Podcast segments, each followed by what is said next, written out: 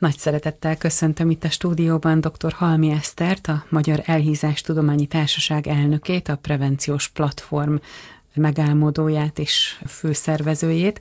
Engedje meg, hogy felolvassam azt a hívószót, amivel erre a napra hívták a társ szervezeteket, de természetesen az érdeklődőket is, és ebből induljunk ki, hogy miért fontos, hogy erről a témáról beszélgetünk. Az Elhízás Világnapjára, március 4-ére tudományos konferenciát szervezett a Magyar Elhízás Tudományi Társaság. A konferencián Állítsuk meg az elhízást szlogennel prevenciós platform alakult az elhízás határterületein tevékenykedő tudományos és szakmai szervezetek összefogásával. Csak egy ilyen visszaemlékezés, hogy sikerült ez a nap, és kik voltak azok a szervezetek, akik meghallották a hívó szót, és jöttek, hogy valóban fontos ez a téma, és segítsenek az elhízás ellen. Kitűnően sikerült az egész nap. A bevezető előadásokban az elhízás különböző szakterületeinek jeles szakemberei adták elő, adtuk elő a legújabb eredményeket, ami elhízásban tudományos szempontból érdekes, majd ezt követően került sor a kerekasztal megbeszélésre, amelyben mindazon szervezetek, amelyek érintőlegesen részei mind a prevenció, mind pedig a kezelésben szerepük van az elhízás megelőzése és kezelése terén, azok jelen voltak. Így a dietetikusok különböző szervezetei, tehát a Magyar Dietetikusok Országos Szövetsége, a Táplálkozástudományi Társaság képviselője, a táplálkozás életmód testmozgás platform képviselője, ezen kívül a mozgás oldalnak a megfelelő szervezetei és képviselői, így a Magyar Gyógytornászok és Fizioterapeuták Társasága. Emellett már egy új kezdeményezésünk volt, hogy vonjuk be a testnevelőket is, illetve vonjuk be az edzőket, fitness vonalon tevékenykedőket, ugyan ők nem szervesen az egészségügy részesei, viszont abban, hogy a fizikai aktivitást mind gyermek, mind felnőtt korban növeljük, és megfelelően célzottan kezeljük, abban nekik is szerepük lehet. Emellett orvos társaságok, vezetők, képviselői szintén részt vettek a rendezvényen, ami nagyon fontos. Korábban nagyon sok együttműködésünk volt, és közös programunk volt, a szintén a határterületeken tevékenykedő hipertonológusokkal, diabetológusokkal, endokrinológusokkal, kardiológusokkal, gyermekgyógyászokkal, tehát az ő képviselői is jelen voltak ezen a napon, és így tudtuk egyeztetni nézeteinket, és különösen azt tudtuk hangsúlyozni, hogy az együttműködés az roppant fontos, hiszen megfékezhetetlennek tűnik az elhízás, hazánkban is és világszerte, és ehhez azt gondolom, hogy most már csak nagyon célzott és koordinált és együttes tevékenységgel tudunk lépni előbbre. Egy-egy részirányú kezdeményezés nem lesz elegendő. Ugye említette, hogy megállíthatatlan vagy megfékezhetetlen, ez is egy figyelemfelkeltő szó, illetve maga az a, az a szlogen, amivel indultak, hogy állítsuk meg az elhízást felkiáltó jelel a végén, tehát hogy most már akkor itt, itt, itt, itt már nincs tovább, tehát itt, itt most már valamit tenni kell, ugye? Utolsó percben, utolsó, utolsó perc, pillanatokban, utolsó pillanatokban vagyunk, vagyunk. Abszolút, mert arra gondolok, hogy 30 éve megalakult a Magyar Elhízás Tudományi Társaság, és hát akkor már jelentkezett az a probléma, hogy elindult az elhízás szerte a világban, és ez alatt az idő alatt nagyon sok ismeretanyag gyűlt gyűlt össze, nagyon sok tudományos információ, egy külön szakterület jött létre az obezitológia ennek mentén, és a legtöbb ismeretünk ellenére, és hát gyakorlati korábbi kezdeményezéseink ellenére tovább nő az elhízás, hova tovább a WHO 2013-ban tűzte ki célul, hogy 2025-re állítsuk meg világszerte az elhízást, és a mai legfrissebb felmérés alapján, ahol minden országot megvizsgáltak a világszervezet képviselői. 183 ország esetében kimondásra került jelenleg, hogy ezt a célt egyetlen egy ország sem fogja elérni 25-re, és a következő 12 évre is az a prognózis a jelenlegi trendek vizsgálata alapján, hogy, hogy 2035-re a világ fele, tehát 4 milliárd személy elhízással, vagyis a betegséggel, tehát a súlyosabb fokú problémával fog élni. Mi lehet ennek az oka? Mind csúszik el akkor a dolog, hiszen ennyire sok fogyókúrás program, ennyire sok életmódváltó program lépte nyomon látjuk, halljuk, hogy vágjunk bele mozgással kombinált diéták, nem is volt még eddig sosem, és akkor mégis ez az eredmény, hogy fele, fele a lakosságnak, vagy az emberiségnek mégis túlsúlyos lesz? Igen, ez egy érdekes kérdés, hiszen hazánkban is hát közel 200 olyan módszert, csodaszert ígér a legkülönbözőbb csatornákon, tulajdonképpen a fogyókúra ipar, ami nem használ. Tehát ez azért idővonalon kiderül, hogy nem használ, sőt, árt is, mert a mi olvasatunkban, és ezt nagyon hangoztatjuk, és hosszú idő óta hangoztatjuk, hogy az időnként végzett fogyókúrák, és lökésszerűen végzett fogyókúrák, és nagyon alacsony kalóriabevitelek, és ezek ismétlése csak rontja a helyzetet, megtanítjuk a szervezetünket alacsonyabb kalóriabevitel mellett is alacsonyabb alapanyagcserén élni, hiszen, hiszen a túlélés a cél, és minden egyes diéta csak tovább rontja, rosszul vezetett diéta, hangsúlyozom, csak rontja tovább a helyzetet, és így alakul ki az, hogy 5 lemegy 10 följön, 10, 10 lemegy 20 följön, és így tovább a határ a csillagos ég. Kezdjük rögtön azzal, hogy ki számít túlsúlyosnak. Ugye mondta, hogy obezitológia, obez beteg, ezt láthatjuk, hogyha korlapon valakinek odaírják. Tehát mi, mitől számítunk túlsúlyosnak? Igen, tehát ott különböztetjük meg, hogy túlsúly és elhízás. A túlsúly az még egy idegen szóval preobész szakasz, még a megelőző szakasz, amikor már látszik, hogy növekszik a testtömeg, növekszik a test zsírtömege, de még nem okoz problémát. Ez általában a testtömegindex fogalmát már mindenki ismeri, ez a BMI, ez 25 és 30-as érték között beszélünk túlsúlyról felnőttek esetében, de mivel ez, a, ez az egyszerű index, ez természetesen a diagnózishoz nem elég egy-egy személy esetében, tehát sokféle egyéb vizsgálatot el kell ahhoz végezni, hogy a diagnózist felállítsuk, de első körben ezt így tudjuk megközelíteni, és azt tudjuk mondani, hogy fiatalok esetében a 25-ös határ alatt lenne célszerű lenni, vagy a körül, középkorúak, idősebbek esetén a 27-es index is elfogadható, és a 30-as index fölött beszélünk elhízásról, tehát az már valószínűsíti azt, hogy egyéb krónikus betegségek is megjelennek, különösen a hasi elhízás mentén. Mit tehetünk hogyan javíthatunk az élet színvonalunkon, mert azért az a prognózis, amivel kezdte, hogy 15 év múlva sem lesz jobb a helyzet, azért az eléggé elkeserítő. Tehát itt valamit akkor nagyon sokan nagyon rosszul csinálunk. Nagyon sokféle kezdeményezés volt már hazánkban is, és nemzetközileg is, és a Covid időszak előtt 2019-re az utolsó öt év hazai, illetve nemzetközi adatai azt mutatták, hogy a túlsúly és elhízás együttes előfordulása nem nőtt, tehát már megállni látszott, tehát rengeteg prevenciós kezdeményezés volt így hazánkban is, a minden a 2010 óta folyamatosan újabb és újabb rendelkezések és szabályozások megjelentek.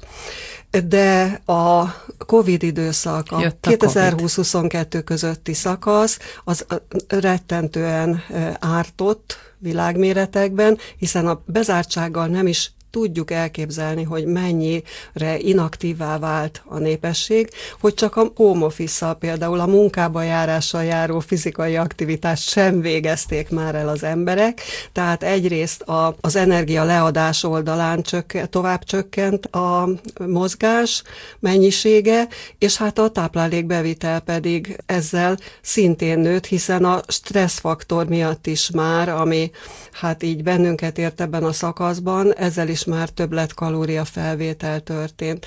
Felborult az életrend, és kedvezőtlenebb irányba alakult ki. Nagyon érdekes, hogy a társadalom egy részében viszont kisebb arányában voltak olyanok, akik felismerték, hallgattak az üzenetekre, és a szabadidőt, ami például a munkába járás miatt kedvezően és felszabadult, azt viszont felhasználták arra, hogy szabadidős programokat, kirándulásokat hallottam olyanokról, hogy egy-egy, egy-egy lakókörzetben elindultak az ismerősök, barátok naponta gyalogolni, tehát egy kisebb rész viszont kedvezőben tudta alakítani az, az életmódját, sőt az otthonfőzést azt úgy használta ki, hogy, hogy inkább próbálta színesíteni a család életét, azzal, hogy saját készítésű ételek voltak. A másik rész viszont sajnálatos módon hát állandóan a frigiderhez tudott nyúlni a készételekért, és hát így rosszabb lett a helyzet. Min volt egyébként ez? Struktúráltá válhatott volna ez az időszak, de hogy